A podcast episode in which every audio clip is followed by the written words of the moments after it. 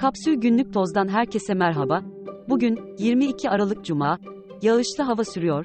Yurdun orta ve batı bölgelerinde yağmur, doğu kesimlerinde ise kar yağışı görülecek. Şimdi haberler.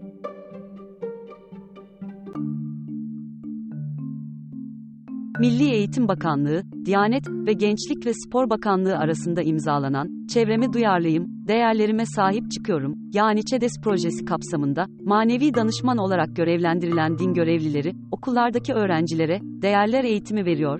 Protokolün 2021'de imzalanan ilk halinde sadece ortaokullar ve İmam Hatip okulları proje kapsamındaydı.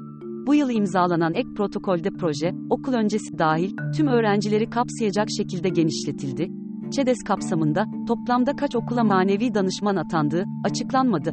Ancak İzmir'deki her üç okuldan birine atama yapıldığı biliniyor. Son olarak Kocaeli Karamürsel Anaokulu'nda cami imamının çocuklarla bir araya geldiği görüntüler paylaşıldı. Okul müdürü yaşananları şöyle açıkladı. 15 dakikalık bir etkinlik oldu. Yardımseverlik ve merhamet konusu işlendi. Bunun yanı sıra veliler de geliyor, meclisteki bütçe görüşmelerinde konuşan Milli Eğitim Bakanı Yusuf Tekin şöyle demişti: Sizin tarikat, cemaat, bizim STK dediğimiz yapılarla toplasanız 10 tane protokolümüz vardır. Onlarla protokol yapmaya da devam edeceğiz. Sanatçılar girişimi, bakanın görevden alınması çağrısı yaptı. Kimlik ve ehliyetlerin yenileme süresi 31 Aralık'ta sona erecek. Ehliyetini yenilemeyenlere 4064 lira para cezası kesilecek. İyi Parti'nin Ankara Milletvekili Yüksel Arslan, Ankara Büyükşehir Belediye Başkanı Mansur Yavaş'a destek vereceğini açıklayarak partisinden istifa etti. Seçimde 43 milletvekili kazanan İyi Parti'nin vekil sayısı arka arkaya gelen istifalarla 37'ye düştü. Anayasa Mahkemesi, Tip'in tutuklu vekili Can Atalay hakkındaki ihlal kararının, Yargıtay 3. Ceza Dairesi tarafından uygulanmaması üzerine, ikinci kez, hak ihlali kararı verdi. Karar, 3'e karşı, 12 oyla alındı. Muhalefet eden üyeler, İrfan Fidan, Muhterem İnce ve Muammer Topal.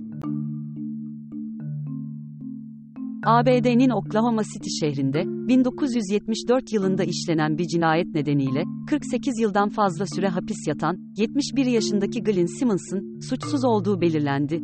Ülke tarihinde haksız yere en uzun süre ceza yatan kişi olan Simmons, halen karaciğer kanseri tedavisi görüyor. Yaşam masrafları ve kemoterapi tedavisi için binlerce dolar bağış toplayan Simmons, Oklahoma eyaleti yasalarına göre 175 bin dolara kadar tazminat alabilecek.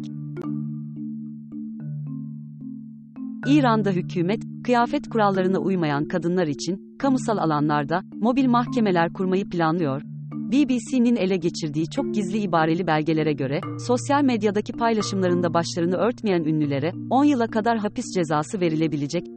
Bunun yanı sıra, başörtüsü kurallarına uymayan işyerleri mühürlenecek ya da kapatılacak.